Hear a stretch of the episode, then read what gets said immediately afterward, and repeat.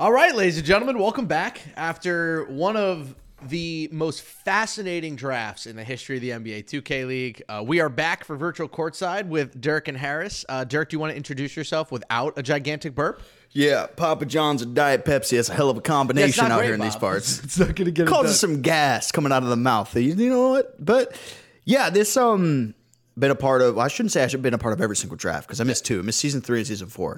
But in well, you didn't of, miss season three. Yeah, you were there. But all the drafts I've seen, this has been the most questionable one in a lot of the picks. So I'm excited to recap and honestly grill into some of these teams. Yeah, and hey, we we talked to you know in our pre-draft podcast. Uh, by the way, shout out to everybody who listened. We really appreciate all the love and support. You guys, we're, we're going to do a lot of these podcasts, so please uh, get ready for lots of content. Um, we're going to have a lot of guests too. Shout out to the people who reached out. We're going to try to get them on.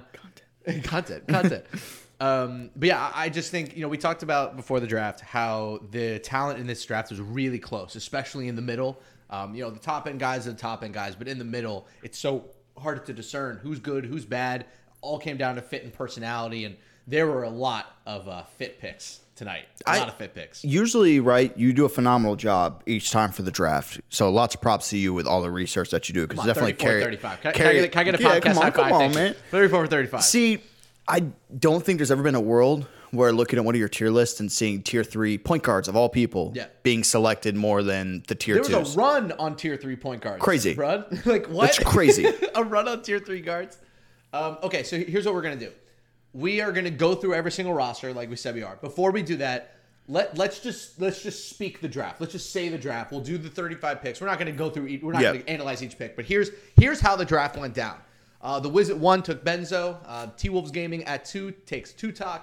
Magic Gaming snags Jay Bullen. Kingsguard goes Score, number four overall. T-Wolves Gaming goes Iggy Moe, number five. Went chalk uh, with the entire top five. Fluke Lock goes six. Kick goes seven to the Kings. Uh, Fias, the big one of the biggest surprise picks of the night. He goes eight to the Blazers. Fiend goes nine to the Jazz. Fat goes ten to the Kings. Bate goes eleven to the Hawks. Warnock's twelve to Dukes. Grizz snag Odon at thirteen. Trey Dollaz goes to the Hornets at fourteen. Plu to M B L at fifteen. Another shock Blazers pick. We're going to talk about the Blazers a lot tonight. They snag May. They give they use two first round picks, I should say, to draft May. They traded a future first to get back into it. Hornets take Mooch at seventeen. Boot goes eighteen to Gen G. Love that pick. Polo goes nineteen to the T-Wolves. And to close out the first round, Jazz Gaming snags Miami. Into the second round, Grizz Gaming gets Icy. Heat Check Gaming gets Tay at twenty-two. Retro goes to the Bucks as expected at twenty-three. Fana to the Mavs at twenty-four. Type to the Wiz at twenty-five. Bit of a surprise pick there. Mona goes twenty-six to the Pistons, the New Zealand guy. Uh, Rigby, twenty-seven to the Grizz. Jolo, twenty-eight to Gen G. Dynasty, twenty-nine to the Lakers. Pat myself on the back for that one. I nailed that. Ubots, thirty to Blazer five. Again, another shocker. Anias goes to Dukes at thirty-one. Symptoms falls to the Raptors at thirty-two. And then into the third round, Justin to the Jazz at thirty-three. Snubby to the Magic at thirty-four. And then Duck to the Hawks at thirty-five. The only pick, the, the only pick that somehow I got right was the very last one of the draft. A bird team drafted a bird player. You nailed it. Look at that. Yeah, we didn't even that, bring man. that up. It's, it is an aviation kind of team. Okay, so here's what we're going to do. Now that we went through the draft, we're just going to go through all the rosters. Yep. Even the teams I didn't pick tonight. I feel like it's just easiest. Now that we have the whole team, we can go through all of them. We can even talk about the teams that didn't make a pick. So let's start with the Sixers. Uh, their final roster is Dre, Jaden, Gradient, D T, and D J. I don't think we have to speak about them too much. No picks for them tonight. Their roster's been together for uh, their roster has been together for a long well, time. Well, like three but, months now, right? Yeah, I, I like how it looks though. I still think the Jaden and Gradient combination is a bit questionable. It's like your top of the key defense, but Jaden keeps getting better every year, so I'm not going to be surprised if this team is really good. I want to see Gradient get back to like his elite level form. I feel like from riding the train of the Warriors, that's what it's kind of the name has been living by, but yeah. we haven't been seeing the exact results that you maybe would expect from a lockdown like yeah. that. So I'm, I'm hoping that being with a, a winning organization again, right, with seventy-sixers G C, maybe yeah. it, it kind of lights things up. So let, let's that's the Sixers. We don't need to talk. We don't need to talk yeah. too much about these teams. Let's get right into the Blazers. They're obviously number two for the alphabet, so we can get into it. Their final roster, I guess, is Claude, Ubots, Fias, Chaos, and May. Um, so I, I'm I'm I'm gonna go first here. I've heard a lot about their pre-draft process. I have heard that their G M Mickey has been incredibly siloed when it came to their pre-draft process. They did not interview a lot of guys for this year's draft. Uh, they did not consult Claude, Chaos a lot for this. They didn't really include Joe in their pre-draft process either. And to be honest with you, this draft reeks of, I think I know better than everybody else, and I'm doing things my own way. And respect to him, like I saw Dave Fry tweet tonight where Dave Fry's like, I'm not going to doubt the Blazers G M after the team he drafted that last year. First of all, that team was pretty bad for most of the year until they gave control of the coaching staff to Joe. Joe was the one who took that team to new heights in both game modes. So I don't like giving the G M credit for that. Clearly, he gave himself credit for it because the swings that he took tonight, Fias at eight, Fias is a good player. He's not the eighth overall pick talented. No. May, they not only use a future first-round pick to move up and take him, they then use that first-round pick on him, coming off the worst season of his career easily.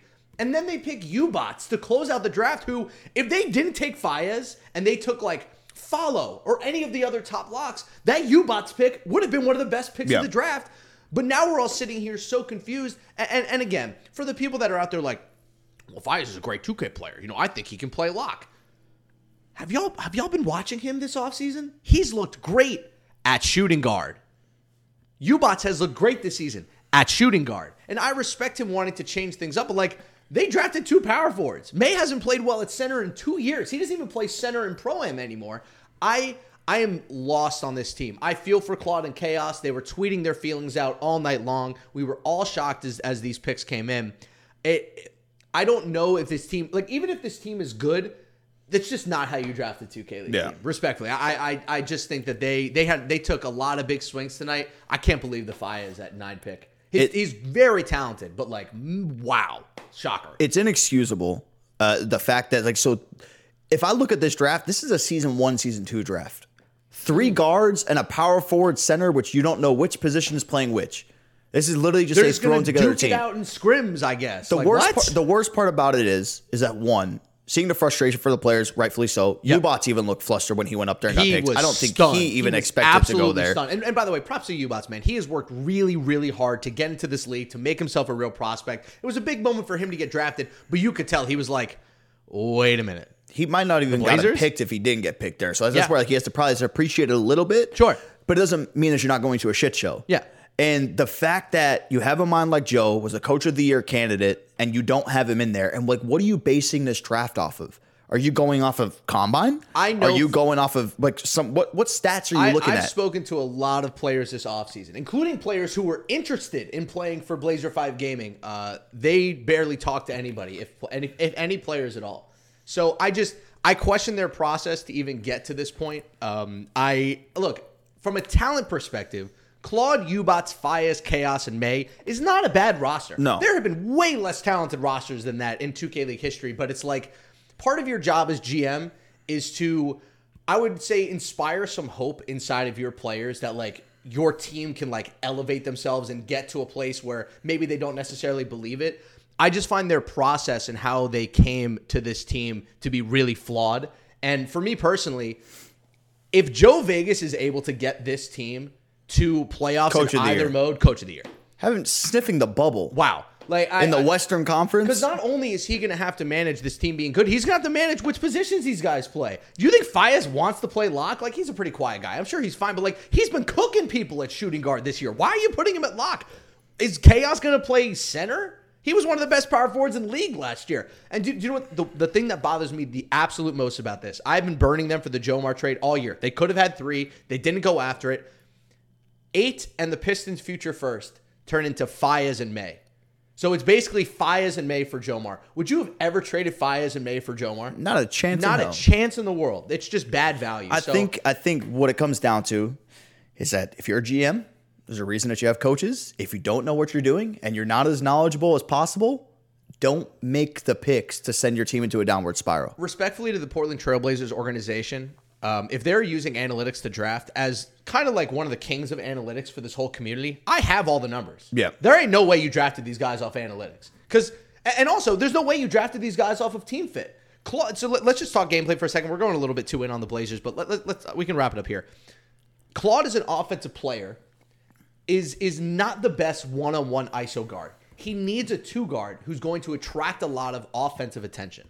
The problem with this team is that this team is going to force Claude to have the ball a lot. Ubots can have the ball in his hands a lot, but he's also a rookie shooting guard in the Western Conference, and it's going to have insane matchups every single game.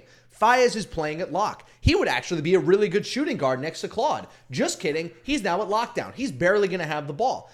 I, I just, I, there are a lot of teams tonight that the teams that they put together, like the Hawks. The Hawks put together a team where it is extremely clear how they're going to play and how they can get wins. Their win conditions are very clear.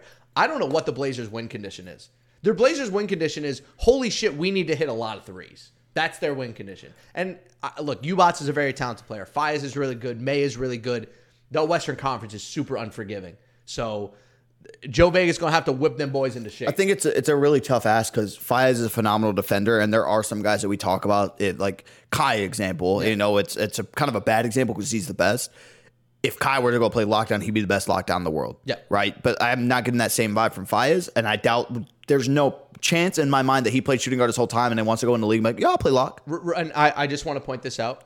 R- respectfully to Fias and his defensive abilities, you need to, if you want to be an elite lock in this league, you have to be loud.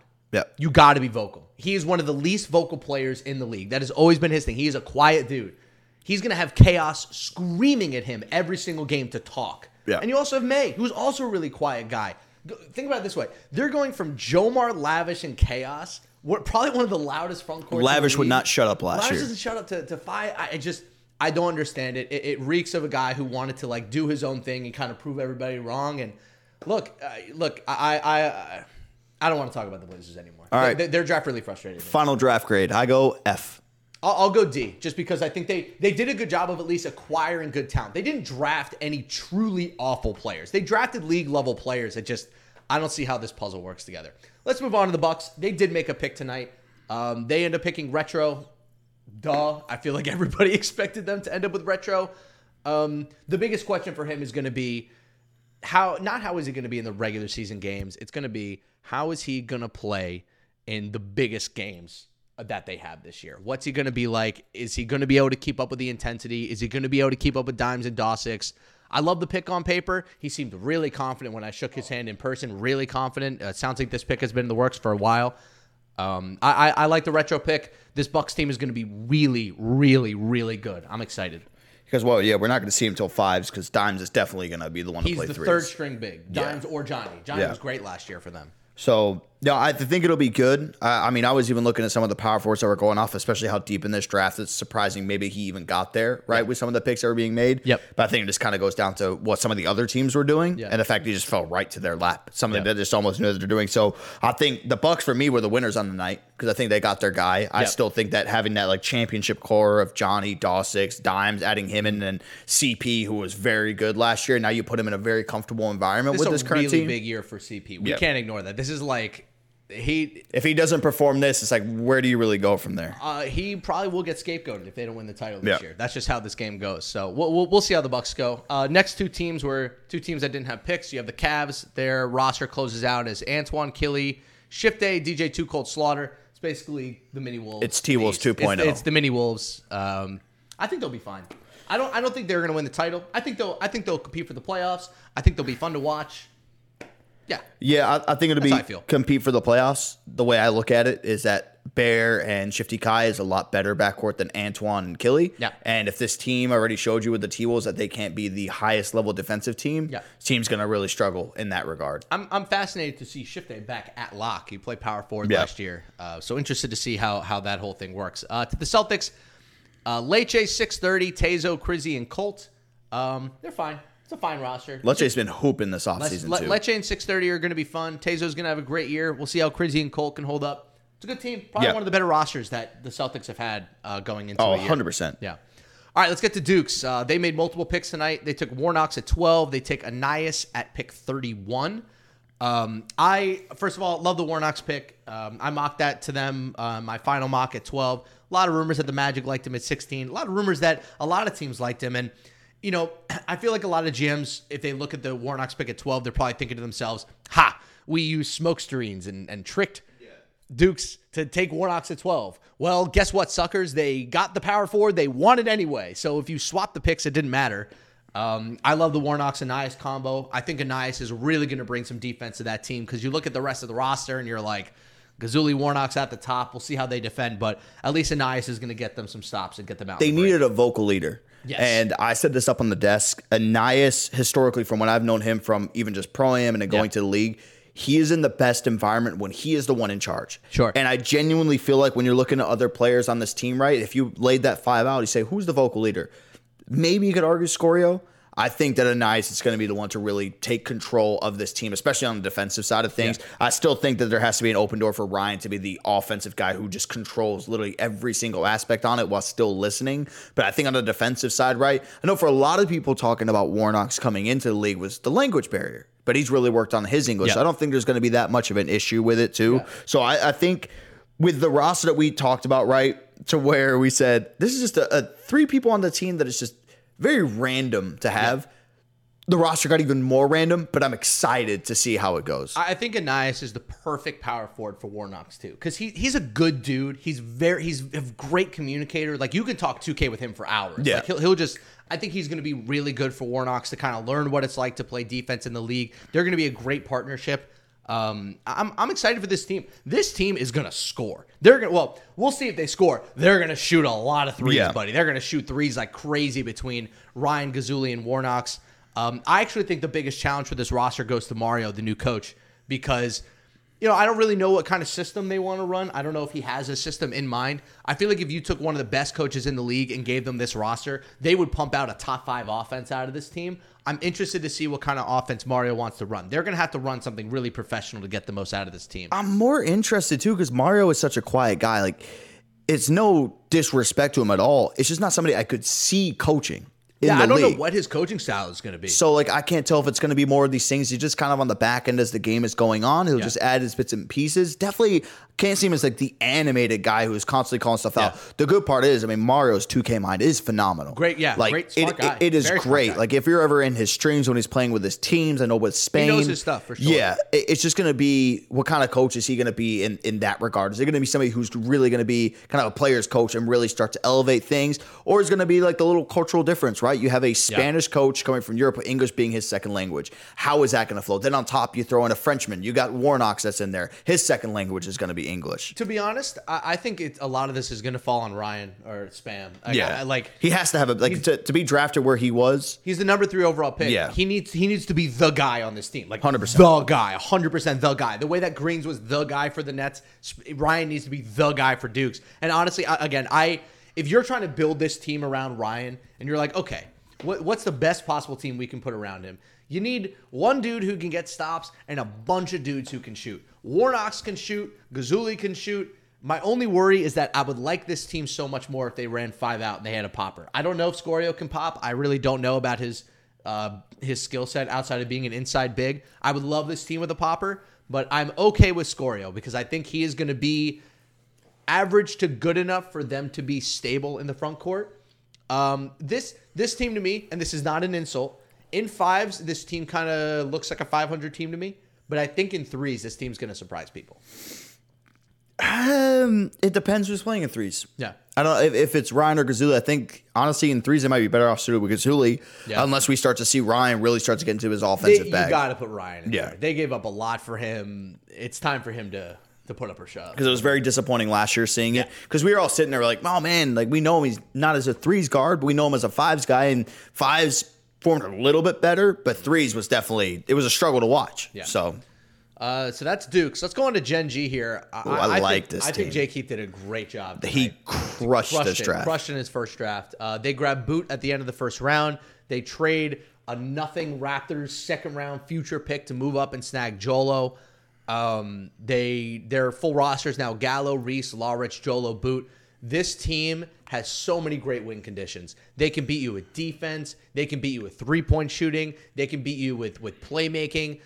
You know, if Reese has a a, a reclamation season, this team's going to be good. If Gallo has the breakout season, I think he can have with this roster. This team could be great. I I really think the upside that Jay Keith has given this team is is very impressive. Uh, I. This, to me, this is kind of a throwback Eastern Conference two K League team. Like, you got you got a gritty inside center. You got a two-way power forward. You got all kinds of stuff.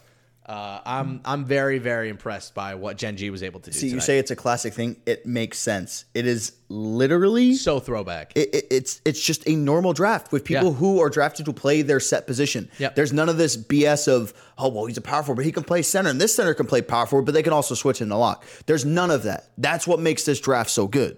I really thought that the Blazers were trading up for Boot. I thought when I saw that trade come in, I'm like, oh, they're gonna they're gonna move up and grab Boot, and we're gonna have a. A Fias, Chaos, Boot, defensive core. Yeah. Ooh, that's going to be fun. Um, we'll, we'll see how May plays again. I, yeah. I, you know, May comeback season could still happen. I, I think with this, right, the the one thing with Gen G, we talked about in the pod, I talked about it uh, during the draft, is that twenty-one to nineteen, the final score of almost every Gen G loss that we ever Everyone. saw in threes, they finally now have the guys that you need who are going to get you stops, Je- and who specialize in three v three. Jolo, I don't know why it took so long for him to get into the league, because every single time I've seen him, especially in the threes world, yeah. absolutely dominate.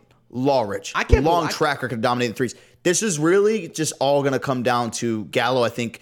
More so, actually, I'll, I'll take less pressure off of him in fives, because I think he'll show up and do his thing, and having Reese, I think, will give him a different, yeah. you know, a life source to it. Threes, he just has to be a lot better, especially when these guys are going to go out there and give him a million stops. I think his rookie year was really good. I thought last year he took a step forward. We need to see the star leap yep. from Gallo this year. Like, we need to see him in M V P talks. We need to see him in All-Star talks. We need to see him in all two K League talks. Like, Gallo needs to take the leap. If Gallo takes the leap, the star leap, then this team is going to be really, really good. I can't believe that Jolo was still on the board at, at that pick. Yeah, I thought here. that was a really crafty trade up uh, by Jake Keith. Uh, all right, so that's Gen G. Let's go to Grizz. Uh, one of my big winners of the night. I said so many times during my streams, I was like, all the Grizz got to do is put together a competent roster with good vibes, and it's a su- successful offseason for them. After the C P and Dimes trade, after the Cooks and Crush trade, like, God damn it, just get some good two K League players, throw them out there, let Vandy cook, and see what happens. And guess what? That's exactly what they did. They fill out the roster with Riggy, uh, Riggy, Rigby, Rigby, Icy, and Odon. Vandy takes the point guard spot. He's been looking great, by the way. Uh, Spartan moves back to the center spot. I, I I love what they did. You know, I don't think Rigby has a very high ceiling. You know, I, I said that Icy's one of my sleepers. I don't think he has the highest ceiling. Same thing with Don. But they drafted three quality two K players. They have a very clear way that they want to play. And they are going to be an absolute dogfight in every three v three game. Vandy, Icy, Odon in threes. Mm. No, thank you. I do not want to play them. I don't want that on my schedule. Do not do that. That team is going to be absolutely nasty in threes. This is one of my sneaky teams for fives that I'm sure. really going to be keeping sure. an eye out on. I, I know that we're hard on Rigby, but with everything he had to go through, the year layoff, yeah. and then coming back, I think that this is going to be the season where we might see him get back to his rookie Vandy year ways. Is a far better point guard fit for Rigby than Antoine Love. Yes, yeah. because like better. even like then, because when Vandy came in, right, he was just that scoring guy, the flashy dribbler, yeah. but he's really started to adapt his game a lot more in that. But for threes, man, to what Cookies. you just said, right? Like Cookies. I remember watching Odom when we were out there at U P A, and he was playing his combine games, and I was like, man, why does this guy look so familiar? He's literally going berserk right now. Yeah. And I was like, oh, it's Odon. I remember him when he was on the community team. Mm-hmm. So I remembered every aspect of it. And I think with Vandy making his return to threes, yeah. that is where he thrives. I mean, give, he's got the ninety-nine overalls now, too, something that we have to factor in. We've only seen the one game he played with Dukes and Finitos, but he averaged like nineteen points during the game when he started going forward. Phenomenal team. I, I think with all the the stuff that Lang and Double A had to go with, with the offseason acquisitions and everything like that, uh, it's a major W. Happy for the guys down in Memphis. So just go to show you again that the three v three community teams is probably one of the five best additions to the league ever. It's such a great proving ground for guys to show, like, hey, we're ready for the league. I mean, so many guys who played on community teams got drafted tonight, whether it was Jolo, Uh, Don got drafted tonight. Trey Dollaz. Miami, Trey Dollaz. Like, it, it was great. Like, I, I thought a lot of guys uh, got drafted off of that, and, and I think Fanta more guys, again too. Fanta again, yeah, he's back. I think I think the three, the community teams are such a great addition to the league. Um, but yeah, the you know I, I think for me that what what what's going to stop this team for me in fives is offensive upside. You know, if Vandy's not really scoring the ball that well, I think the rest of the roster is going to struggle to score. Um, as much as I like Rigby, I don't know if he's necessarily good enough to demand the lockdown uh, instead of just putting the lock on Vandy and giving the shooting guard to Rigby. He's, maybe maybe a game or two here or there, but I don't know if consistently he'll see I, I really want to see how Rigby's going to play this year, because I've always known him as like a guy that can get the ball in his head, like an old-fashioned sharp. Yeah. Like just use the little dribble moves that they have to get open. I feel like he started to reinvent his game to be more of a, a ball handler threat yeah. than compared to like just an automatic catch-and-shoot type shooter. Yeah. And if they do want to succeed, has to have the ball in his hand a lot more. By the way, uh, are we gonna? Are we, were we supposed to do draft grades for every team, or did you just want to give the Blazers one? I just wanted to give the Blazers okay. a bad grade. um, all right, so that, that's the Grizz. Shout out to the Grizz. Um, again, that I'm so excited to watch them in threes, man. I, I can't wait. Uh, let's go to the Hawks. Uh, they draft Duck and Best Bate, which not really a surprise to anybody involved. That was, you know, reuniting. Duck and Glow, Bate and M D S have been playing together for a long time. So, honestly, I mean, I, I like what the Hawks have done this year. They put together just a good two K League team. Yeah. Like, I think the last couple of seasons, or, you know, especially last season where they had so much talent, it just, like, they didn't, it didn't really make sense. Like, the like it was C's and M D S, but you also have Gradient and a rookie power forward. Who was even their center last year? Hotshot. What the hell? Like, it was a wacky team. This team makes way more sense. You have Duck and M D S. M D S is going to have the ball a lot. Duck will bring the ball up the court and start the offense. You have underrated Goat and Bate, who will be in the pick and roll. You have Glow, who's going to come off the weak side for rebounds and is going to switch with Bate whenever they are in rotations. This team makes sense. And honestly, for the Hawks, mazel tov. Mm-hmm. You, you put together a two K League team that makes sense. And I'm not going to lie to you, Dirk. I think I'm going to fall for it again, and I think I'm going to pick them to make the playoffs. I think I'm going to do it again. I like this team. Yeah, it's built – I think it's built on people who are, are going to fight. And yeah. not only that, but two guys when you talk about underrated Golden Glow who are proven to excel at their specific positions. They like winning. Yes. They and like winning so a lot. I think mixing that in, bringing in Bate, which is one of the more obvious ones – I said yesterday I feel like Duck would be the perfect fit on this team. Yeah. You bring in a guy who always finds a way to make runs in tournaments. When you're talking about the history of Duck, right, it's always Duck's a proven winner. He yeah. just wins. That's all he has to do. I think it's going to be the perfect fit because you know you're not going to have the Duck that's going to be going crazy, but you're going to have the experienced veteran Duck coming onto this team yeah. who's also going to have that little bit of a, a revenge tour that's going to be going down with how sour things were yesterday, uh, last year. Yeah. So I think that's going to be really good for this team. Probably what would you say best roster that they, they've really had going a, into a season? A t- I think last year from a talent perspective yeah. was better, but this team makes so much more sense. Yeah. And, and you know what else it is? Everybody on this team feels really good about being on this team because their roles are so clear-cut and defined. Like Goat and Glow are going to be the vocal leaders of this team, especially on defense. They're going to make sure that Bate is always in the right positions whenever he needs to be. Duck knows that M D S runs the offense, and Duck is there to facilitate, control, and help run breaks. Yeah. Like, there's no fooling around over, like, what role is, like, you know, are there problems on this team?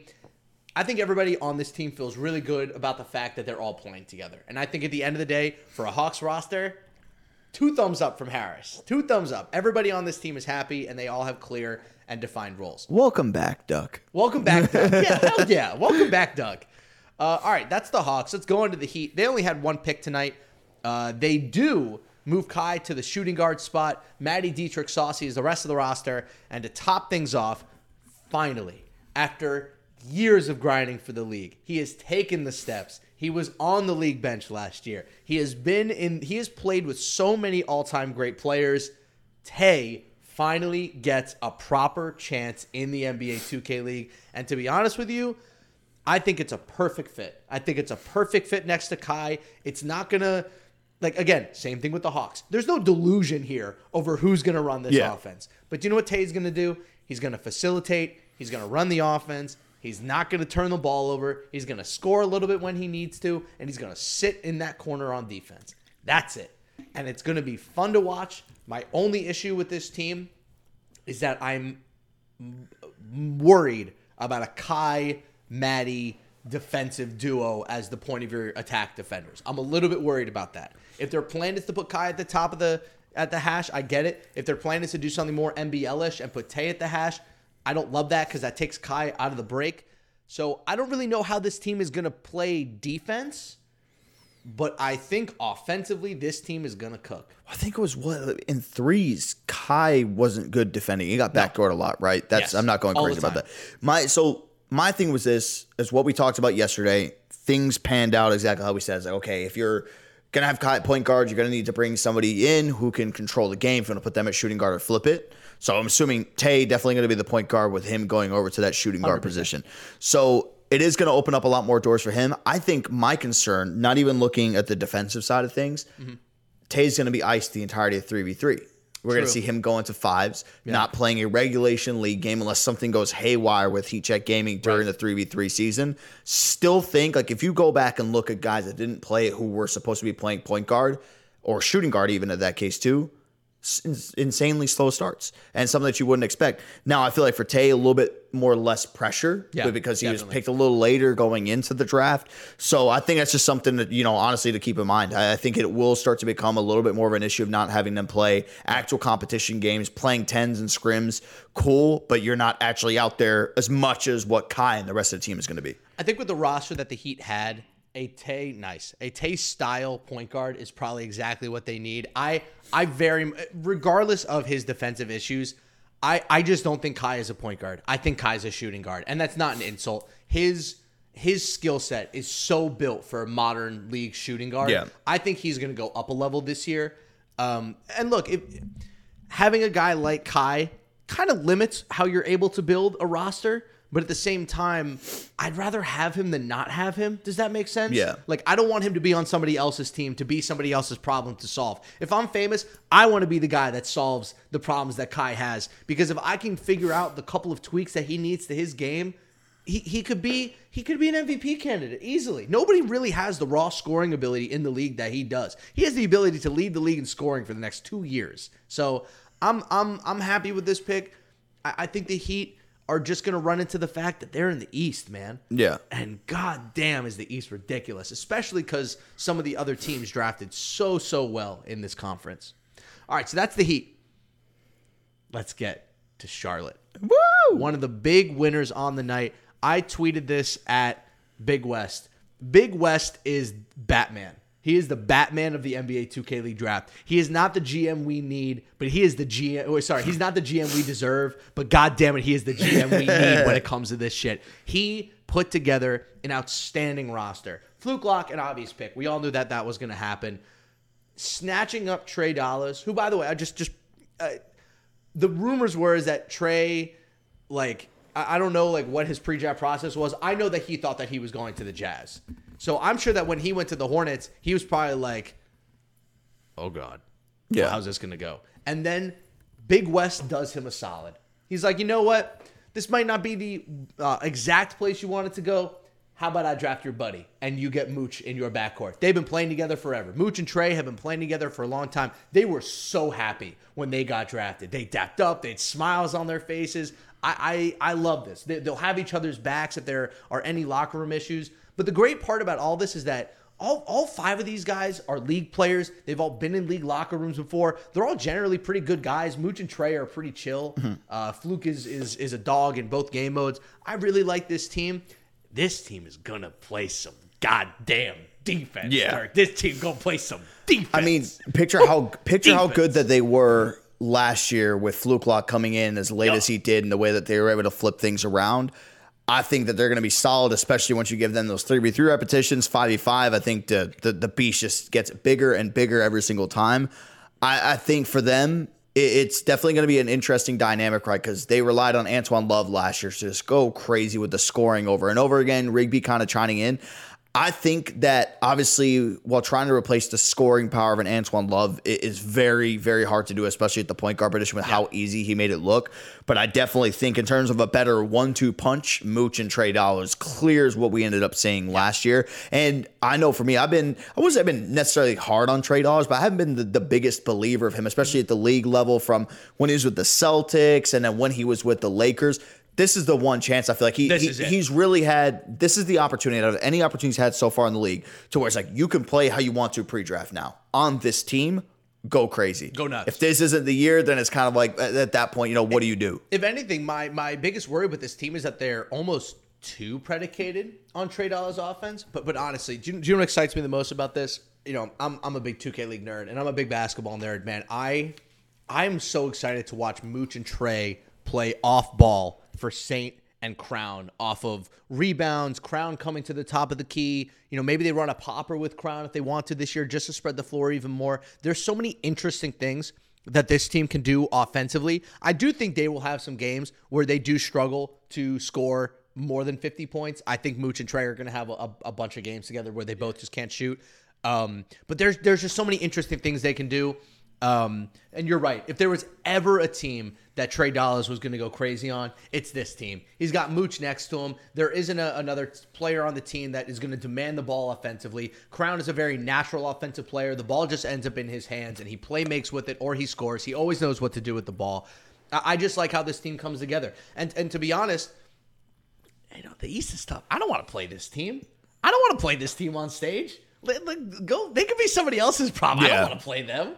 I, I I think the I think Wes did a great job of putting together a team that makes sense, that has a clear way that they want to play, and you know, big opportunity for Mooch and Trey, because if this is truly Satan Crown's last year, guess what, man? This is your team after this year. Yeah. If you put on a show and you're really good and you get them to the playoffs, maybe you win a playoff series for the first time in Charlotte's history, you, this is your team now. It's Mooch and Trey forever. There, and Luke, a, of course. It's a lot for them to prove, too, because they're both in those unique positions where they are continuously getting picked up by teams, but they're not having the stability with one organization. One of the big, excuse me, one of the big thing for this team that I want to just point out, they also were able to get these guys and they still have a future first. Just in case one of these guards don't work out and they want to like upgrade on somebody, maybe mm. you know somebody's unhappy and they you know a big time point guard, they can move for somebody. They still are they still they put together a great roster while retaining future flexibility. That is all you could possibly ask for. I, I think the Hornets uh, put on a coup tonight. They, Good they job, did Big West. Good job, West. West did great. Um, all right, let's go to the Jazz. Um, they snag Fiend, Justin, and Miami in the draft to pair with Kaze and Rhea. Um, the the Fiend pick at nine. Let, let's let's start there, because honestly, the, the Justin pick to close out the draft, I got no problems with. He's a really yeah. good threes guard. We'll see if he survives to fives. Whatever. Miami, he's there for threes. We'll see if he survives to fives. Whatever. That Fiend pick at nine baffled me. Not like I I I keep saying I thought Fiend was a year away. If if you're gonna take a guy like Fiend, I feel like the late second would have made more sense. I'm shocked that they took him nine. That is a huge swing. They, th- that's a big pick. What if they th- miss that pick, they're gonna be bad. If Fiend's bad, they're bad. Period. End of story. What what was the point? I don't understand. I doubt that there was, it's no offense to Fiend, but just being realistic, how many teams had Fiend like, yeah, we're going to take him? We're taking him nine. Like, they, they, that's ninth overall. That's a lot. That's a that's a huge swing on a guy who's very unproven. And, and look, I've been I've been a little bit hard on him because, like, I think this point guard class in general is a big mystery, but, like, wow, they liked him that much?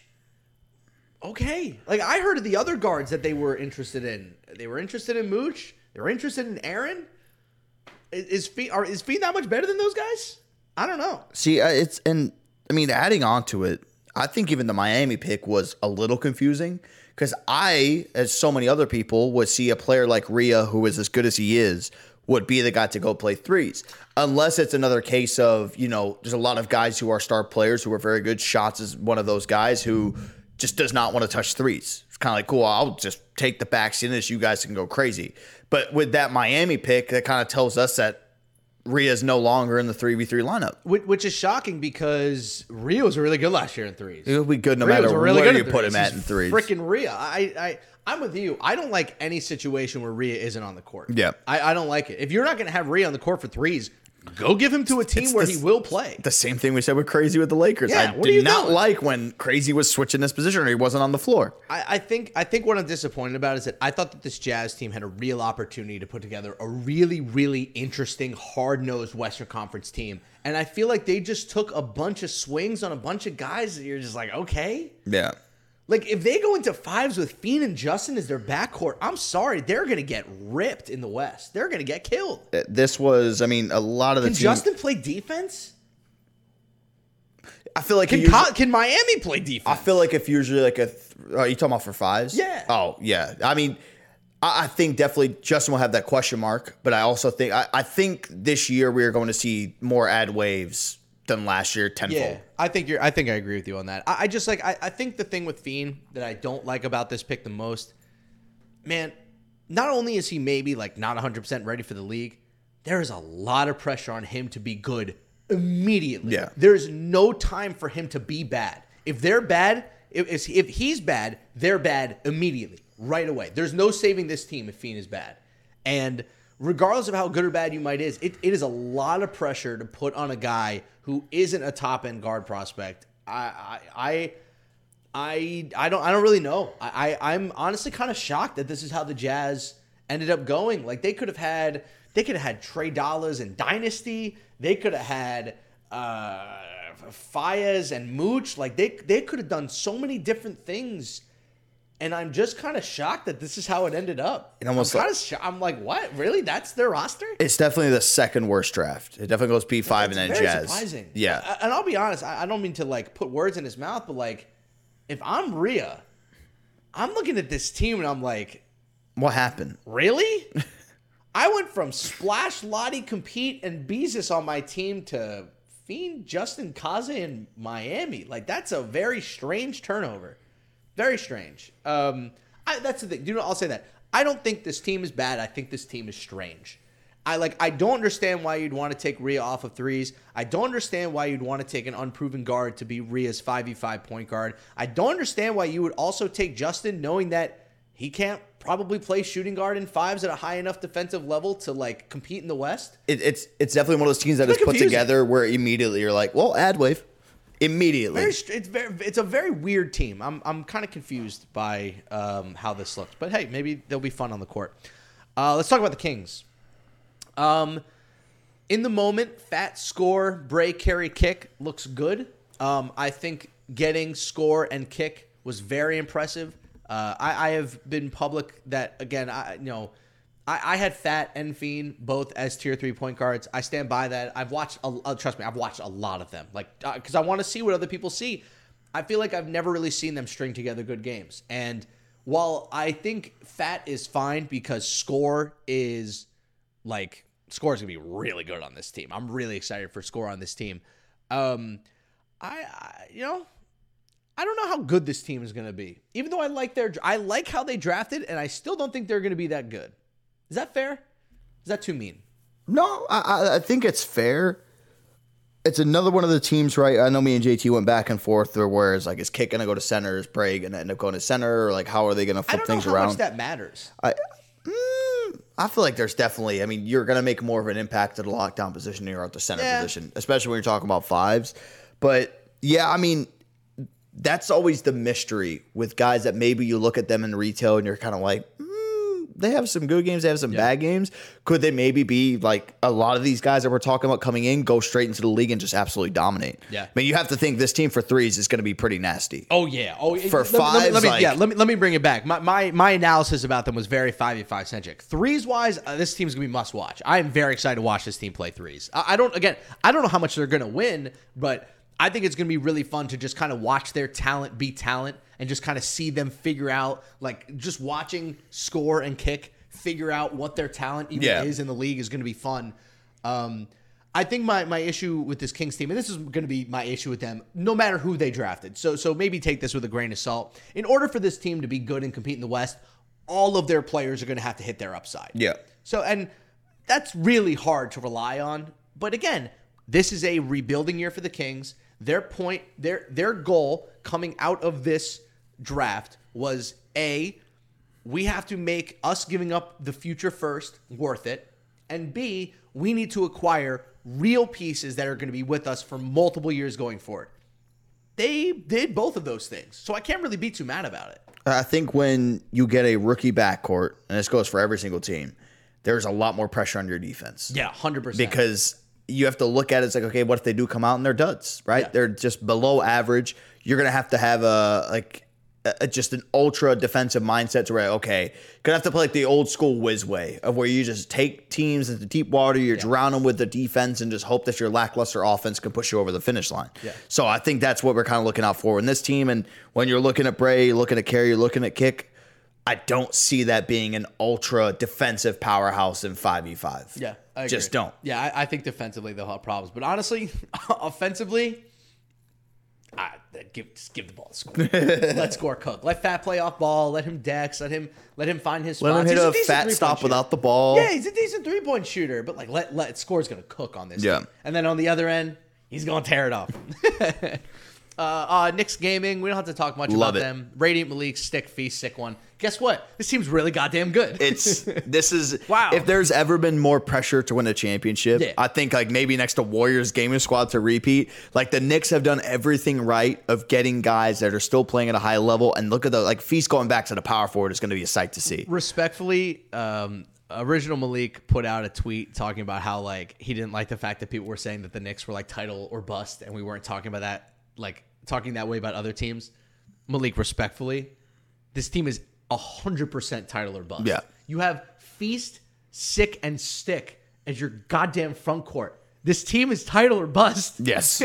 Feast and Sick threatened retirement to get to your team.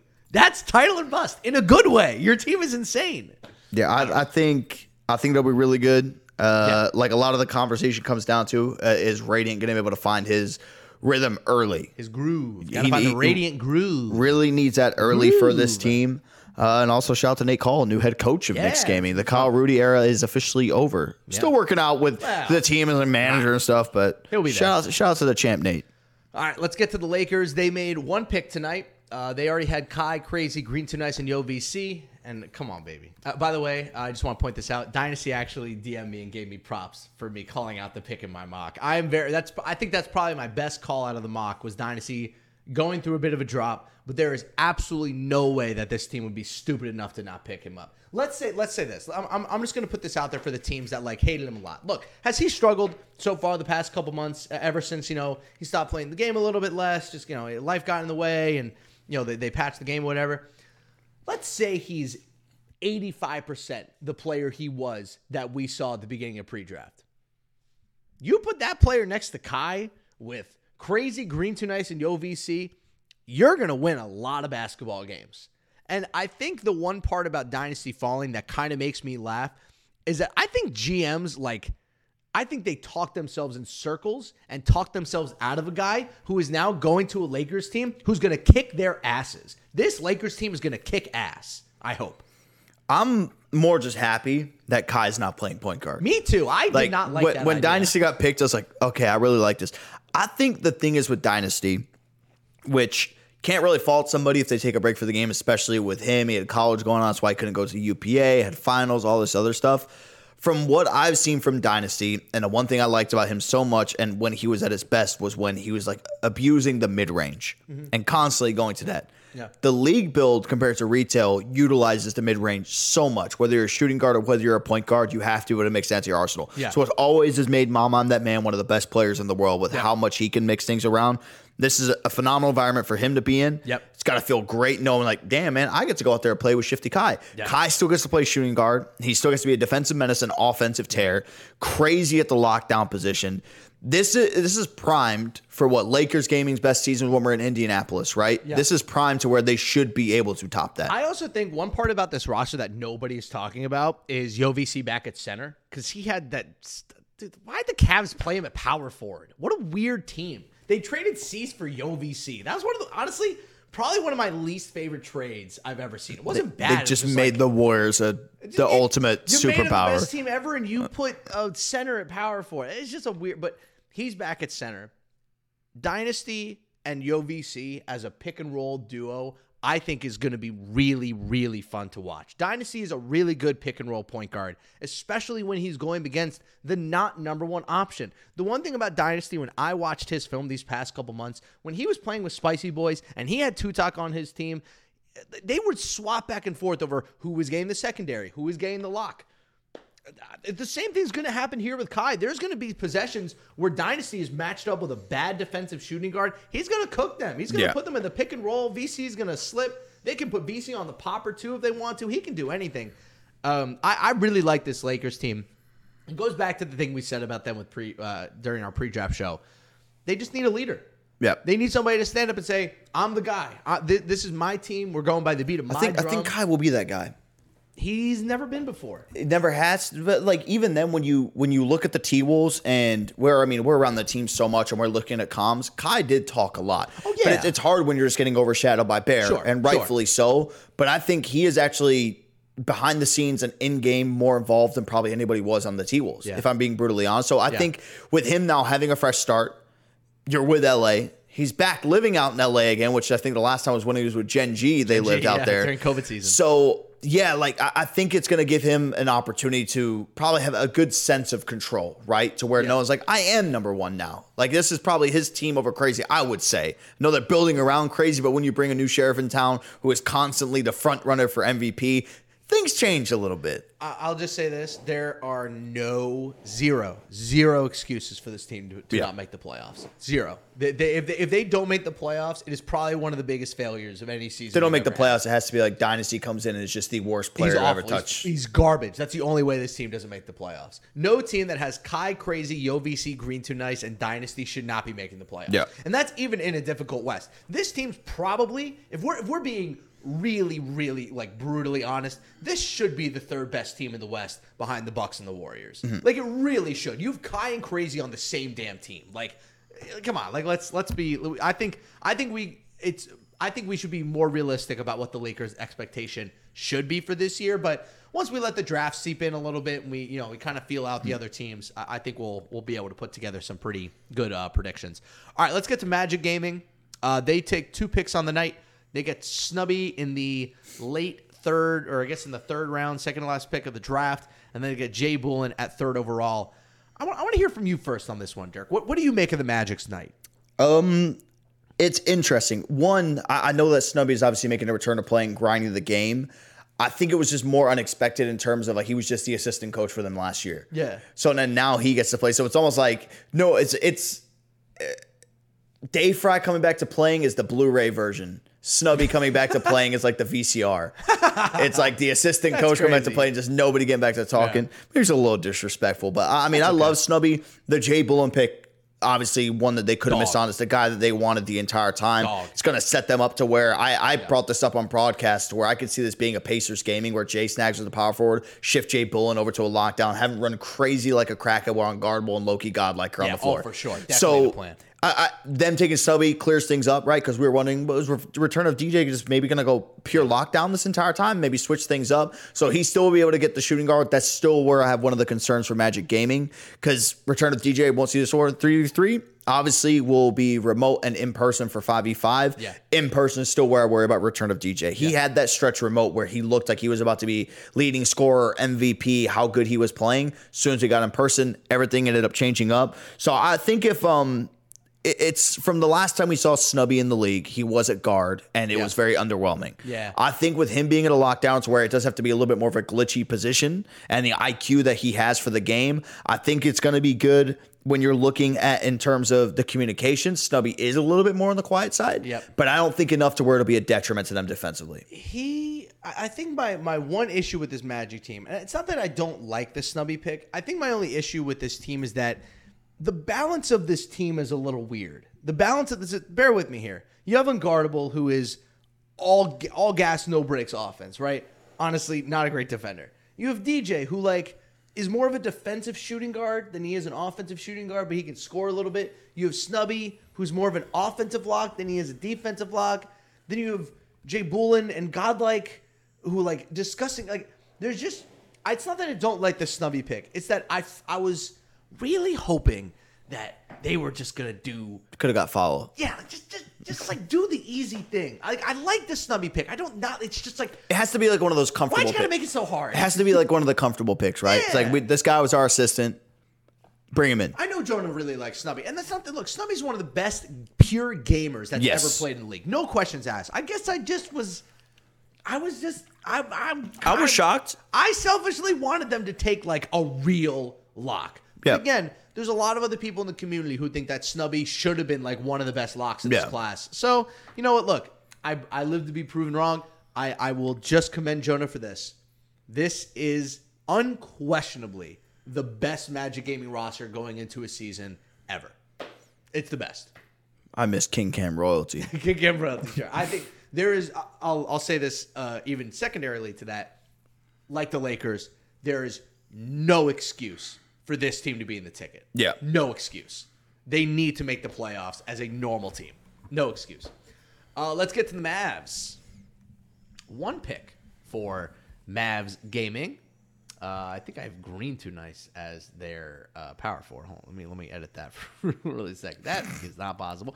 There you go. Their roster: Cap, Fana, Jarsity, Shots, and Dayfry. Uh, Fana gets brought in. To be honest, not surprised. I think we were all kind of collectively calling their bluff when they're like, Cap's going to be our three v three guard. And we're all like, eh, really? I don't know about that one, Chief. I don't know. You're probably going to find a guy who could, like, at least, like, if you want Cap to be the guy, at least draft somebody, the two guard, who's going to, like, make him work for it. Now, Fana is going to be the guy for threes. Um, they're going to have a really fun threes roster between Fana, Jarsity, and Dayfry.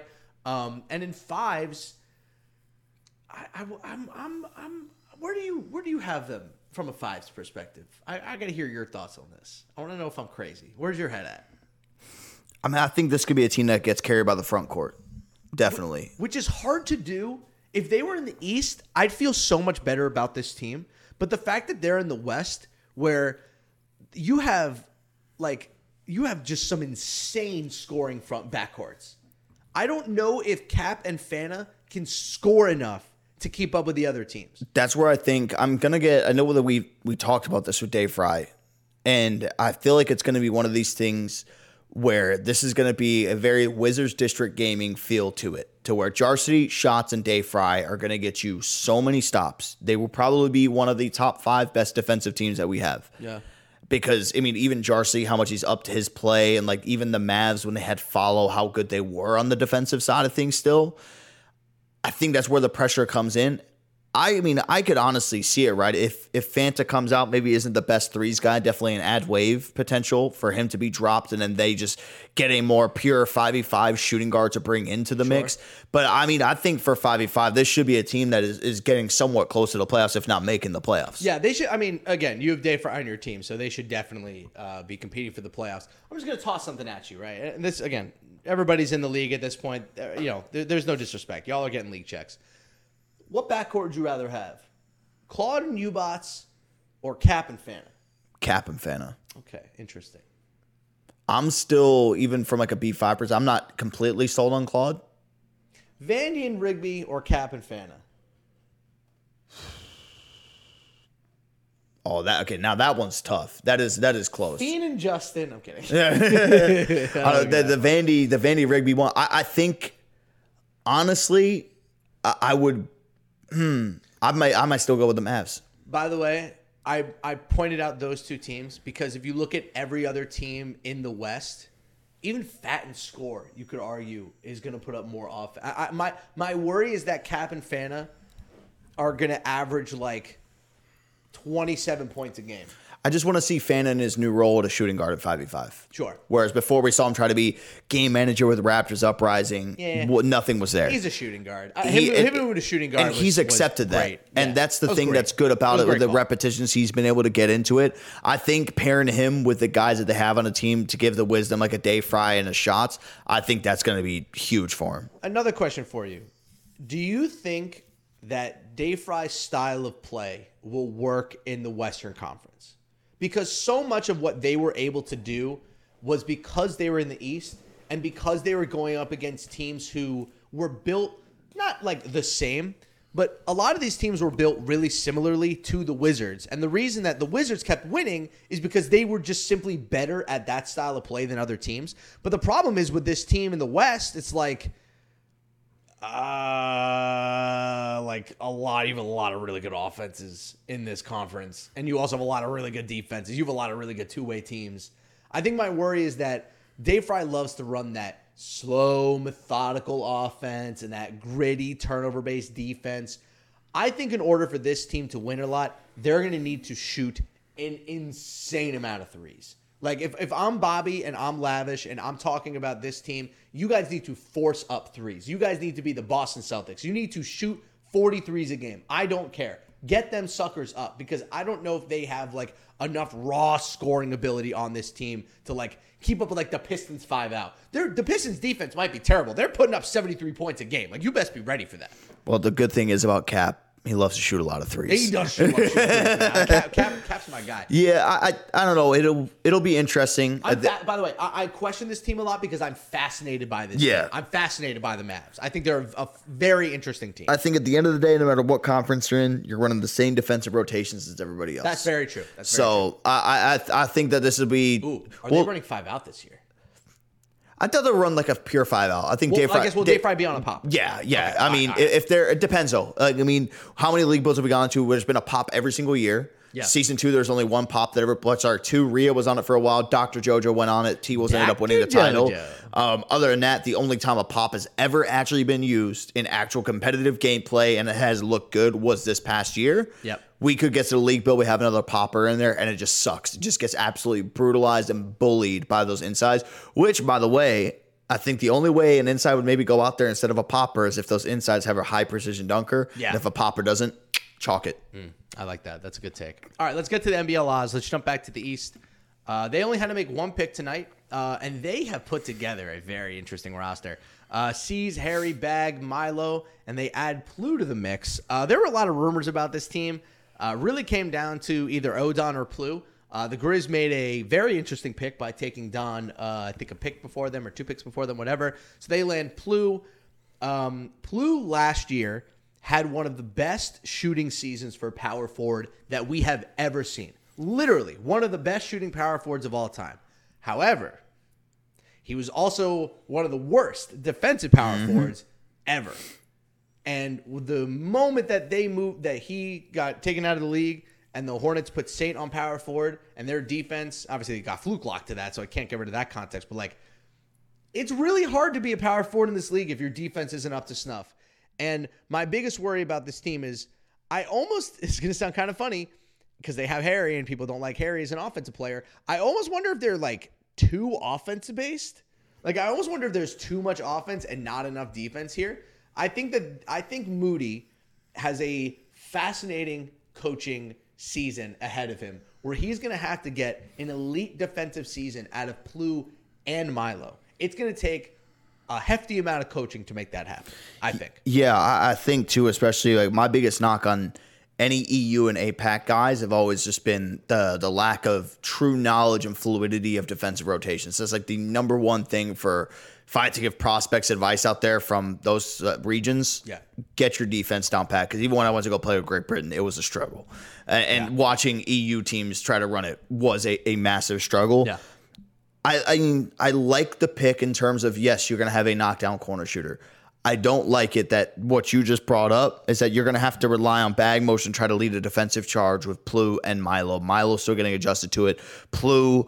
how much work from the point that when he got dropped out of the league to now has he really improved his game defensively? He is a better defensive player now in the way where there isn't really much of a way he could have gotten worse. He's better now. Um, I want to preface this by saying we're talking about their fives team. Yeah. Their threes team is going to be awesome. C's, bag motion, Plu. You're, you, that team is going to put, that team is going to get buckets. That team is going to hoop. That team, oh my goodness, they are going to score. Because remember, we, we're doing best of fives again, right? Yeah. You know, for the regular season. That team is not going to be easy to beat three times in five games. That's hard. That's going to be a really hard team to close out. You could be up two one on that team, and season bag just go, all right, here's twenty-one. Drop nuts. You lose. Like, and Plu as well. Like, Plu's a, a, a good threes big. I, I, really, I, I love this threes team. I really wonder... with bag motion not being on the Pistons anymore, how much is that going to change this three v three game offensively? Because the Pistons really moved the ball around, worked it, trust him to even bring the ball up and stop and pop well, and shoot threes. That's up to Moody, right? Because he's got C's, who is a I S O-heavy threes yeah. guard for sure. I think that's just going to come up to Moody, creating like a legitimate three v three game plan. For for what it's worth, he did do that last year. Yeah. He did do a really good job of putting together interesting three v three game plans and like kind of figuring out the strengths and weaknesses of that team with with Law Rich and D J Too Cold. And like it was it was a fun team. So I don't doubt Moody's abilities at all. You win Coach of the Year, you get a full year of credit from me before yeah. I start criticizing your decisions. Um, but yeah, I, he's going to have to whip these guys into shape defensively, not to mention a, a hairy bag motion uh, point of attack def, uh, from the defensive standpoint is going to be uh, another really interesting thing to watch. Easily the most impressive part about, I feel like, Harry's game was the defensive yeah. side that he brought. You're like, damn, man. And now like, this is like a thing. Like now his yeah. defense is like the reason he's playing. He's going to have a build that actually has defense now. Yeah, yeah. All right, let's talk about the Nets quickly. Uh, Greens, Reezy, Street, Steez, Walnut. Love it. Good team. Yep. It's a good team. If Greens is M V P candidate again, they make playoffs. Yeah. Definitely. Yeah, I think that's a pretty simple one. Pacers, Cooks, Chess, Range, J-Snags, Rain. It's the exact same team, except they have Cooks and Greenlight. If Cooks is ten percent better than Greenlight was last year, this Pacers gaming team is probably your fourth or fifth seed in the, in the Easy. West. And they have a guy that is secure that if you go out there and play threes, you don't have to worry about Chess anymore, just going out there and doing his thing. That's the real question I, I think uh, you should ask on this team. Who do you want playing threes for you? Because uh, Chess was pretty good last year. Uh, Cooks. You want Cooks? Yeah. Right. I think Chess was just making the most of what they have to do. Like, okay. He didn't expect to play threes. I just, I just personally felt that them making Chess play so much threes made him better in five. Yeah. Like, he got so used to league build and had put so many reps in at that point that he got to fives and he just kept cooking. Mm-hmm. Like, I, I thought Chess was really good last year. So, you know, we'll, we'll see how that dynamic changes things. Let's go to the Pistons. Uh, they came into the night with Ant, B-Smooth, Jomar, and Connor. You called it, man. Uh, the Mona pick, uh, surprising to everybody else in the building except you and me, yep. who uh, by the time the draft started were like, he, he's the pick. Like, he's going to be the guy. So you you know him better than I have. You've watched him more. I've just watched a couple Twitch clips about him. Like, why why are the Pistons, who are so close to winning a five v five title, why are they taking such a big swing on a guy from New Zealand? Well, one, they always give chances to people, sure. too. Like, you look at Jacko, you look at Milo, yep. and then now you throw Mona into the mix. I think because when Ant is at his best, he is playing with people that he, one, trusts. Yep. And two, will listen. No sure. matter how ugly things could get, that they're still going to trust him and they're going to listen no matter what. I think when you bring in, one, somebody who is going to be so appreciative that they just got picked. They are moving from New Zealand, going all the way to Detroit. Sounds depressing. um, but going all the way across the country to play the game. You said that. it, the way that I've always looked at things, and, and really going out to Manila opened my eyes even more, is how appreciative these guys are and how genuinely the passion level that they have yeah. is unmatched compared to any North American prospect that you'll ever come across. Yeah. And I, I think with the way that he played was so unique compared, like it would have been one thing if Mona was out there at the center position, just, you know, stick dunking, doing all this, not really showing a bag, playing things very basic. This man was doing things I've only seen Dimes and Dave Fry do this pre-draft. On a popper, getting the ball up top, commanding the offense, calling cuts, making plays out of things, on defense out of the corner, making these crazy, heroic stops, having the I Q. The trash talk is going to be insane.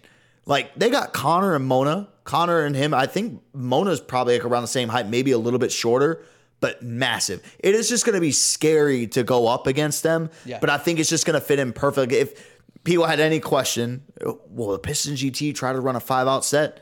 Mm. This sums it up. Mona's going to be the guy who's probably going to be at the center position. He'll be on a popper now in terms of how much will he truly be involved in getting that chemistry with Ant, running an actual pick and pop. Who knows? Maybe that's something I do try to go with. The thing that I've always known, when Ant can get a proper five out and knows everybody around him can shoot, that's the issue last year, yeah. right, with Ramo. Didn't trust him. Teams will drop off that left corner just because they saw Ramo in there. Yeah. He is now going to be able to get really into his offensive bags where it's going to open things up for B Smooth. It's going to open up a lot more cuts to where, yeah, it might look at times that Mona's just sitting over in the corner on his shooting build. Yeah. But you, the, the dynamic offensively is going to be really hard, I think, for teams to try to keep up with. Yeah, I, I guess my, my biggest questions when it comes to, to Mona is going to be, is he ready to play on a team where he's going to be the fifth best player? Is he ready to play on a team where he might not even be one of the seven best players on the entire court at any time? And also, respectfully to him, New Zealand and America culturally are very different places. Yep. This league culturally is a very unique place. Playing with Ant is a very, like, that is as, like, American as you can get. Like, I hope he is ready to get scolded, because that is just how Ant plays. He is kind of nasty. He's extremely competitive. If you mess up, he's going to tell you and demand that you do better.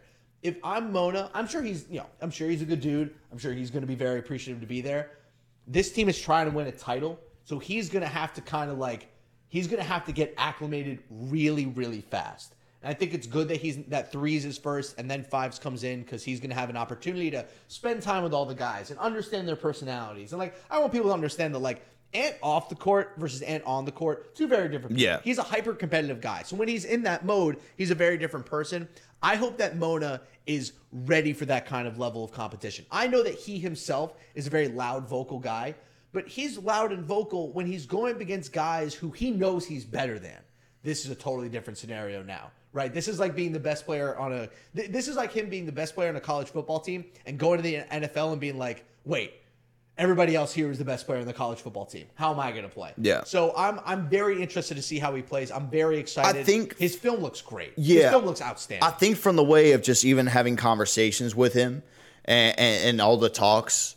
Yeah, there's just a different level of confidence with these guys from different regions, man. It's just, yeah. it's not as as.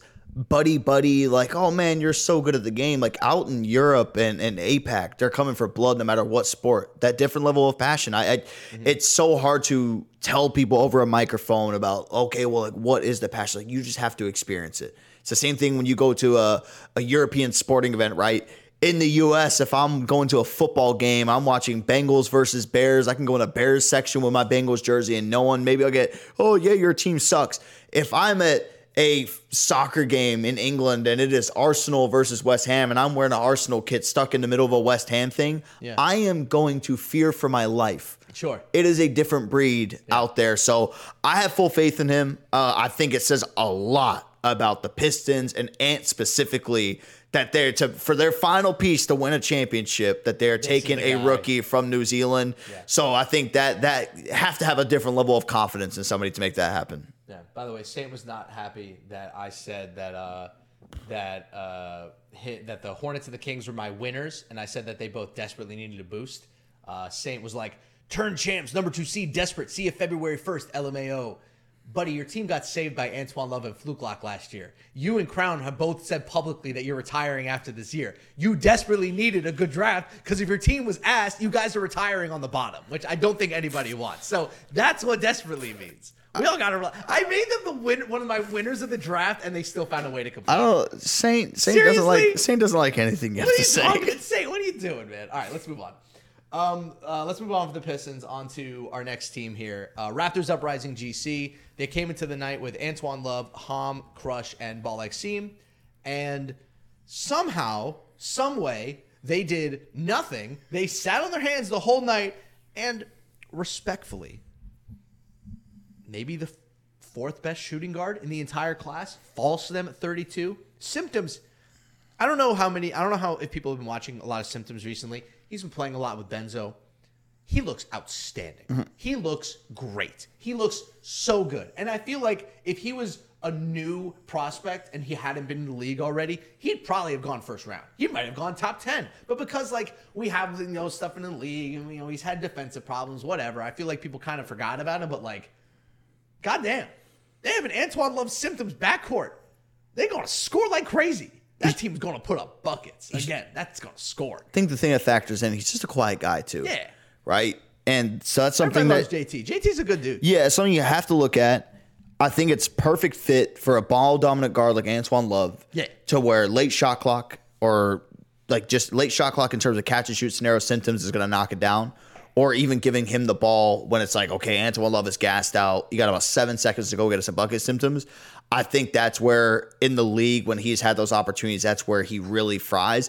I think, too, an underrated part about that Magic Gaming offense was some of the off-ball stuff that they ran for Symptoms and how high-level that was. Yeah. I think that when you give it to somebody like Nick and the things that they are going to be capable of running with him, I think that's going to be unique. Yeah, I'm I'm interested to see how this Raptors team plays. I think I have similar issues with them that I have with other teams. Like, I, I question the upside of a Symptoms and Ham like point of attack defensively. Mm-hmm. I, I question that. I do question a little bit a Crush seam defensive front court. I think Crush is, they're they're putting a lot on Crush. I think. Crush has to have they're, the, they're, the year of his life. They're putting a lot on Crush. Yeah, I mean, I mean us too. When we talked about him yesterday, Crush has to have the best season that he's had in the league. Yeah. Especially when you're switching to what is now the second most important position out there on the floor. This team is going to score like crazy, though. This yeah. team's going to put up a lot of offense. I cannot wait for Raptors versus Hornets this year. That's going to be fun. I just can't wait for Antoine Love to play threes. Well, well, that's going to be fun too. Right? Come on. Think, think, come on. Think about Hornets versus Raptors this year. Mooch versus Antoine Love. Super offense versus super defense. Trey Dollaz and symptoms could not be more opposite. It's in terms a beef of game. Beef game. Beef game. Beef game. Hornets versus Raptors this year is an absolute beef game, and it's gonna be it's gonna be awesome. I can't wait for that matchup. Uh, okay, T Wolves Gaming. They just they, they did it again, man. They did. They it crushed again. it. Bear to Beast, Two Talk, Sub Goated, Iggy Moe Polo. I mean, come on, man. Why do y'all keep letting them do this? Where's the flaw? Why do y'all keep letting them do this? What the what, what is this? Look at this team. Do you know what the flaw on this team is? The flaw on this team is that maybe Iggy Moe isn't ready for like prime time. Like I think he'll be a good like regular season guy. Like, you don't think Iggy Moe of all people is ready for prime well, time? Like, we don't know. What do you mean by prime time? Prime time, like. The T-Wolves have had issues the past two years of getting over the hump. Okay. Is Iggy Moe the guy that's going to get like them over the hump? The, having the pressure of yeah, being able to like, get to it. I'm talking I'm, I'm talking about, is Iggy Moe going to be able to hold up against the Warriors? Is Iggy Moe going to be able to hold up against the Bucks? Because, and that's, again, the standard that I'm holding him to is incredibly high. However, welcome to the Western Conference. Welcome to the N B A. And he, he's going to be the target of any team that yes. plays against him with they're being, gonna, gonna go being the content him. creator, being the Twitch him. streamer. Yes. I think a, an underrated part, I feel like, was having the soothing voice of Slaughter during games yeah. to kind of be like looking over a D J Tuchel when they had him, looking yeah. over at Clampism, looking over at T B.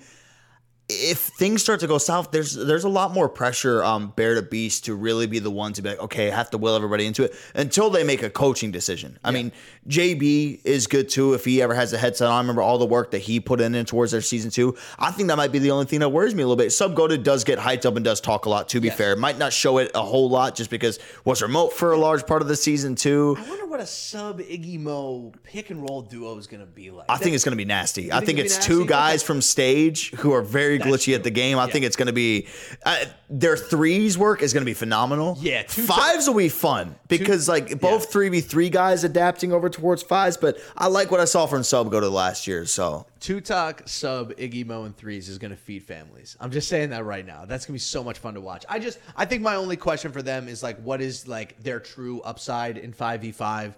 This Western Conference is ridiculous. Like, I think this roster is great. I still think they might be the fifth best team in the West. And that's no qualm against them. I think it's mostly for me.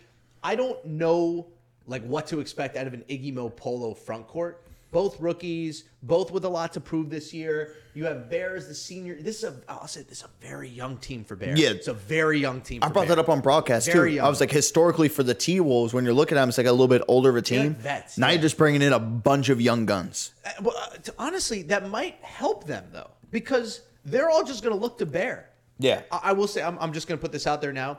This year has big-time Bear to Beast M V P potential. Mm-hmm. Big-time Bear. If, if this team is top three in the West, competing in every tournament, he's averaging twenty-six and nine, whatever like crazy stats he's putting up, this could be a big Bear M V P season. This team is perfectly built to supplement him. I, I'm excited to see how Polo adapts to the offense that Bear to Beast is going to yeah, want to run. Me too. Yeah. Because I, I know that he is capable of doing it. Yeah. And replacing Slaughter is... is That's tough, man, because yeah. Slaughter, like, he's as as quiet as he is, he is a dog year in, year great. out. He's I know he has good. always been one who said to us, he's like, man, I'll play popper. I don't want to be on one. Yeah. I just want to be on the inside thing. Is Polo going to have that same mindset, or is he going to be more free-willing? Like, yeah, like, I'll run a pop the entire time and, and not really care. It's funny. We have just talked about this entire team for a couple minutes, and we did not mention Chutak at all, or maybe the best player in the draft, depending on, you know, how it goes down between him and Benzo. I mean...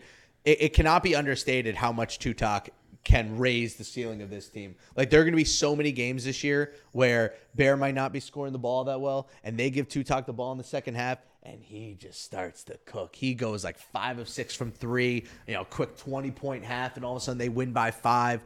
Like, I, I'm I'm very high on this team because I think the Bear to Beast Tutak backcourt is going to work. and I think it's going to give teams that work. I'm I'm very excited for this Bear Tutok backcourt. I think it's going to be a, a hell of a time. I see a lot of Tutok break points in our future. Oh my God, so much fast breaks. That that is one thing about this team. This team is going to force a lot of turnovers yeah. and a lot of fast breaks. All right, let's get to the Warriors. Man, do we have to? Jesus Lord Christ. I'll, I'll just say this. I think Nat put this on Twitter. All of these teams, I think every single team in the league this year is at the bare minimum interesting. Yeah. There's no team in the league where I look at them and I'm like, wow, you, I don't want to watch you play this year. Like even with the Blazers, I'm very excited to watch them play this year. Show me what you got, Blazers. Let's see. You yeah. think a Ubots Fias two three combo going to work? I will be I will be there. I will watch those games. This Warriors team, I still think is in a different class from the rest of the league on paper. I think on paper, on paper, I think the only team that comes close to them is the Bucks. I think everybody else is a tier below. I, I, I just, there's no, like, every other team has, like, four and a half good players. Yeah.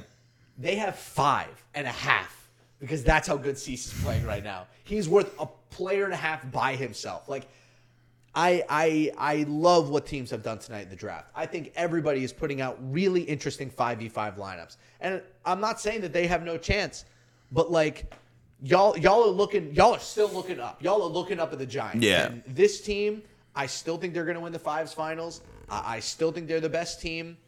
I think in threes they're actually going to struggle a little bit. Um, I don't know if this team's really built for threes. I think I think Mama Kenny. I mean, they made play. Fine. They made playoffs in threes, not making stage one time. Like that is crazy. Um, I I'm I I think this is the best team in the league. I think they're the best run team in the league. I think all five of these guys are really excited to play together. I think every other team in the league is going to try to beat them, but also this collection of five players probably loves nothing more than having a target on their back. You know what I mean? True. They live for that. They're like, oh, you want to beat us? Cool. They're, do you know what it is? This is going to be the team that is everybody's Super Bowl. They're everybody's Super Bowl every single Oh, week. Yeah. So they're going to have to kind of be ready to deal with that. They'll be fine. Yeah, they'll be fine. They'll be all right. And then there was one. And then there was one. Let's talk about Wizards District Gaming. Uh, they pick up Benzo, B-Rich, Awkward, Nudini, and they pick up Type at center. Shocking?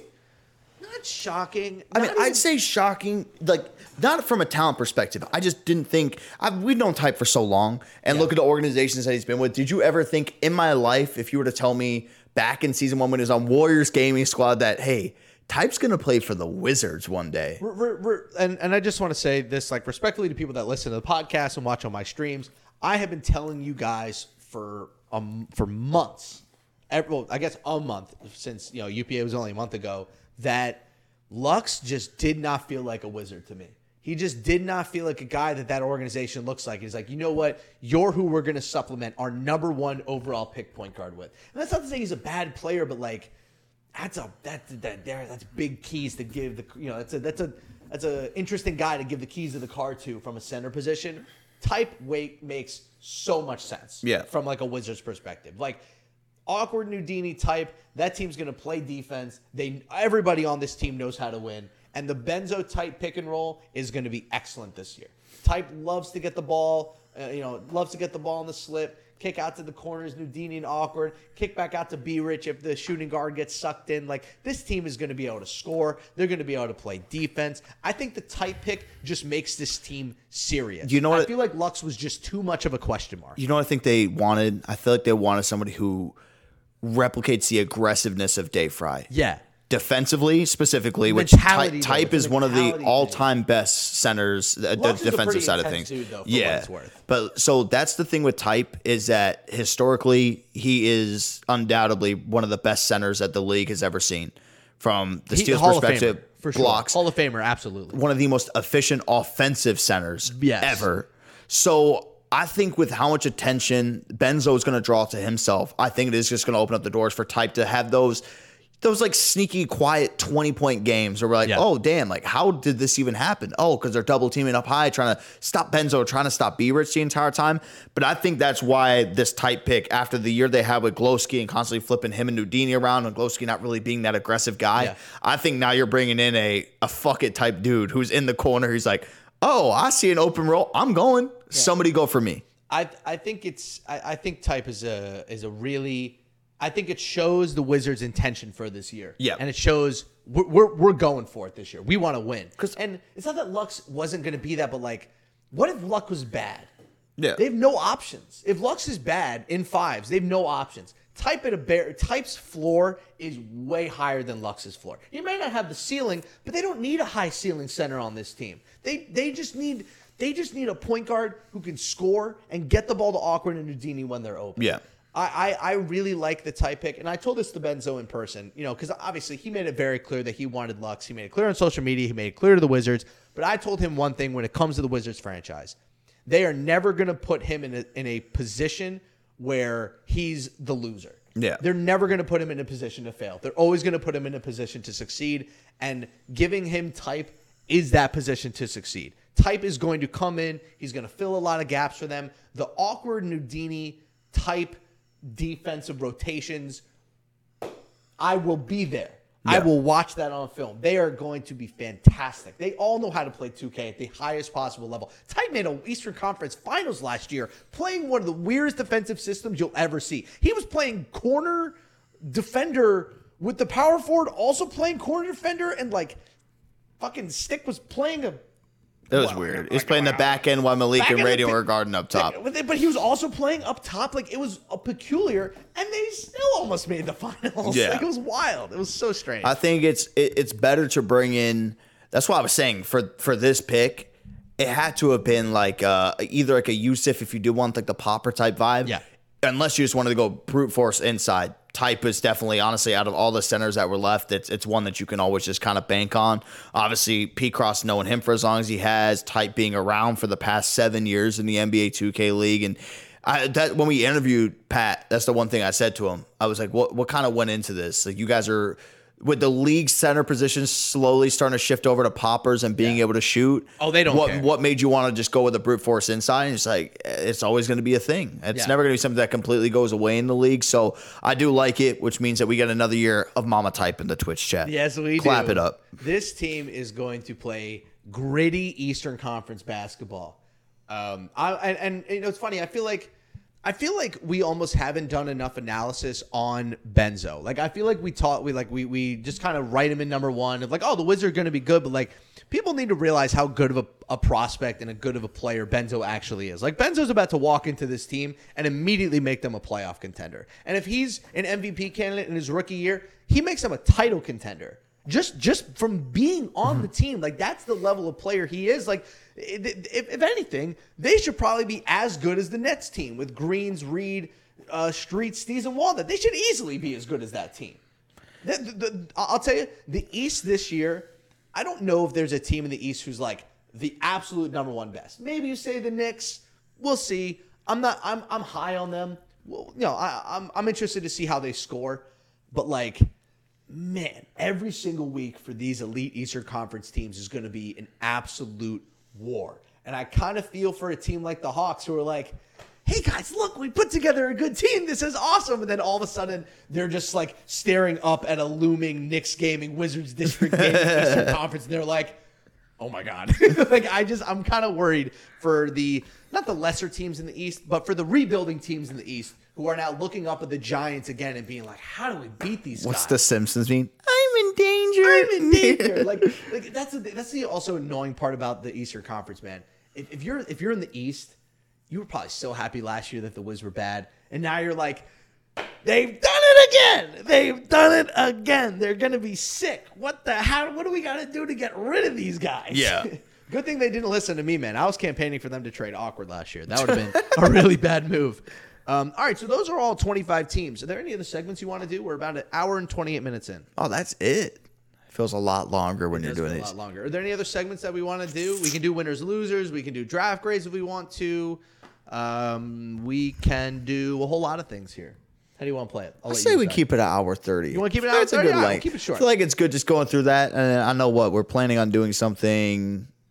Is it this Friday or next Friday? I got a stream coming up tomorrow. Okay. That I'm going to do with J T. You are obviously welcome to hop on. I think I'll have a soccer game. Depends if I'm home. I mean, dude, I'm literally going to be streaming for like the next month. Oh, so there's going to be plenty of time. I was about to say, yeah, it, it depends if I'm home or not. But yeah, I mean, that's the good part about this podcast is that we're saying guarantee once a week. You never know what the fuck can happen. Do you know what we'll do? Do you know what we'll do? Let we'll, we'll close it out here an hour and a half. And then next week, we'll do like a week later draft podcast. Yeah. And we'll see we'll see what our opinions are like after a week of like consuming. We'll see how the social medias are of these guys who maybe yeah. didn't want to go to their teams. And yeah, what, is the really trade true. window closed now? No, trade window's open for the for for I think until like the first threes in person or the first threes uh, finals. All right.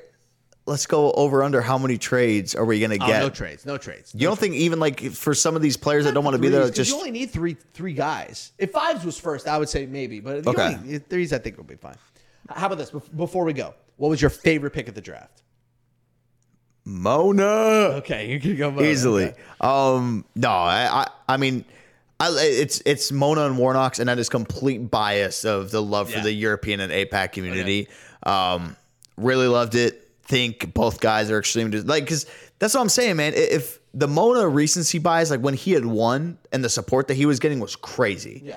then it fell off because you don't know why. Why New Zealand doesn't have an E F I B A team? Well, they did have an E F I B A team. He oh, they did, didn't it. they? I thought. It... Oh, I forgot. Yeah, apologies Chrome, to, Chrome is to the... the New Zealand people. I thought he was on the team because they also had a huge guy on their team that looked just like him, and I was like, wait, is that him? No, that wasn't him. Okay. Well, I'm completely wrong. That New Zealand team was awesome too. Shout out to Flo Meadow, Flo Meadow, Flo Meadow, Fles Meadow. I don't remember what his name is. He was awesome. He dropped like fifty-six. He was but sick. yeah, I, I think. I mean, if he was at E F I B A and kind of did his thing, maybe gets a Warnock's treatment depending how good the team plays. Yeah. But with Warnock's, I that New Zealand team was bad. Yeah. With, with they were the youngest team there. With the Warnock's situation, I have never in my life seen top North American players rally that much behind a European prospect ever. He was in the really seven good. years I've worked with this league. He was on. He was so good. I can't wait to see him in the league, man. I, I honestly, I, I want every team to be good. I want every player to be good. I say this all the time. I hope that Warnock kicks ass. Yeah. I, I hope that he's as good as we've seen him play. I hope he elevates his game. I hope he, I hope he learns new things. I hope he shows up that he can actually play defense at the highest level. He's gonna shoot. He's gonna be able to score. Like I, I, I just hope that he's gonna be able to be like. Enough of a player that we look at it and we're like, you know what? International players can play in the league. That's what I want. I, well, I'm going to start a conspiracy theory. Ooh, hit me. I think that they drafted Warnock so Mario can study Warnock for the next E F I B A to game plan against France. Get his tendencies mentally. That's funny. Where is he weak so they can try to expose it? That's funny. Let me, uh, my favorite pick of the draft... Um. There are a bunch of good picks in the first round. I mean, I can't. I I really do love the the fluke lock pick to the Hornets at six. I just think that solidifies them being a really good team this year. I, I'm I'm gonna go with a different one though. I think the Dynasty to Lakers pick is. I can't believe y'all let that happen. I can't believe y'all let them get Dynasty. Do you guys realize how good they're gonna be if he's eighty to eighty-five percent of the player that we saw him during pre-draft? Yeah. Like you guys are nuts. Like you guys are absolutely nuts. This was classic case of the G Ms. They overthought it. They overthought it, and they let one of the most talented guards in this draft fall. They overthought it. They talked themselves into it, and all of a sudden, you have Dynasty, Shifty Kai, Crazy, Green Too Nice, and Yo V C on the same team. Y'all let this happen, and I just want you to know that if that team, like I said yesterday, keeps their heads out of their ass, they're going to be insanely good, and they're going to win a lot of money. Dun, dun, dun. Dun, dun, dun. I want stuff. This to start right now. I know, I know.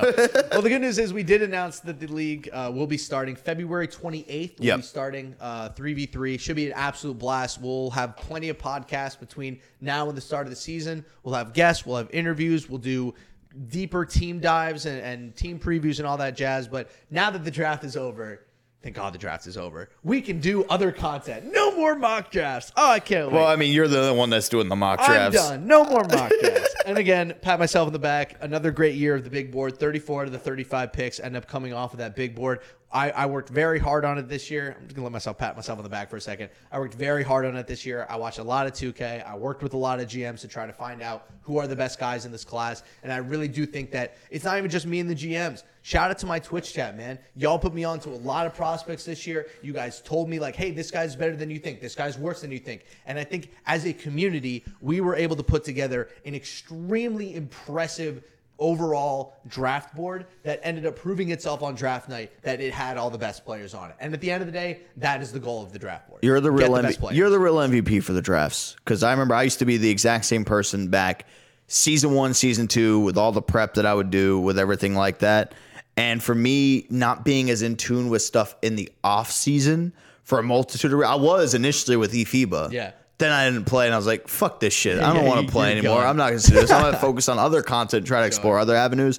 But if people saw the behind-the-scenes work that you do and all the notes that you make, too, Ugh. they'd be like, oh, shit. Because they just see what gets posted on Twitter, and they're like, yeah. boo, this guy doesn't know what he's talking about. Maybe you still suck ass at the game. Yes, I do. I'm but, but... It doesn't mean you can't have two K knowledge. We went we went thirty-four, thirty-five on the draft board this year, and we got the first seven picks in the draft completely right. We went seven for seven to open up the draft. And honestly, I'm, I'm pretty proud of that. All right, let's close it there. Uh, hour thirty-five, way shorter than our podcast yesterday, but that's okay. Um, we'll probably be back next week with another podcast. Maybe we'll do uh, a guest, maybe get one of the uh, big yeah. prospects on, talk about their draft experience, talk about the interview experience. I feel like nobody's ever gotten like a true deep dive on what it means to be a top prospect, going from prospect to team tournaments to interviews to drafted. So maybe we'll we'll do a, yeah. a fun little series like that. So that's going to do it for us. You can follow Dirk on Twitter at Dirk underscore J D R. Perfect. And you can follow me on Twitter at Sportsteen. We will likely be creating a show Twitter page at yes. some point for all of our fun videos and factoids and memes. And we'll we'll do a whole bunch of stuff on there. So... yeah, keep an eye out for that, and we'll see you guys next week. Bye. Goodbye, everybody. Bye, bye, bye.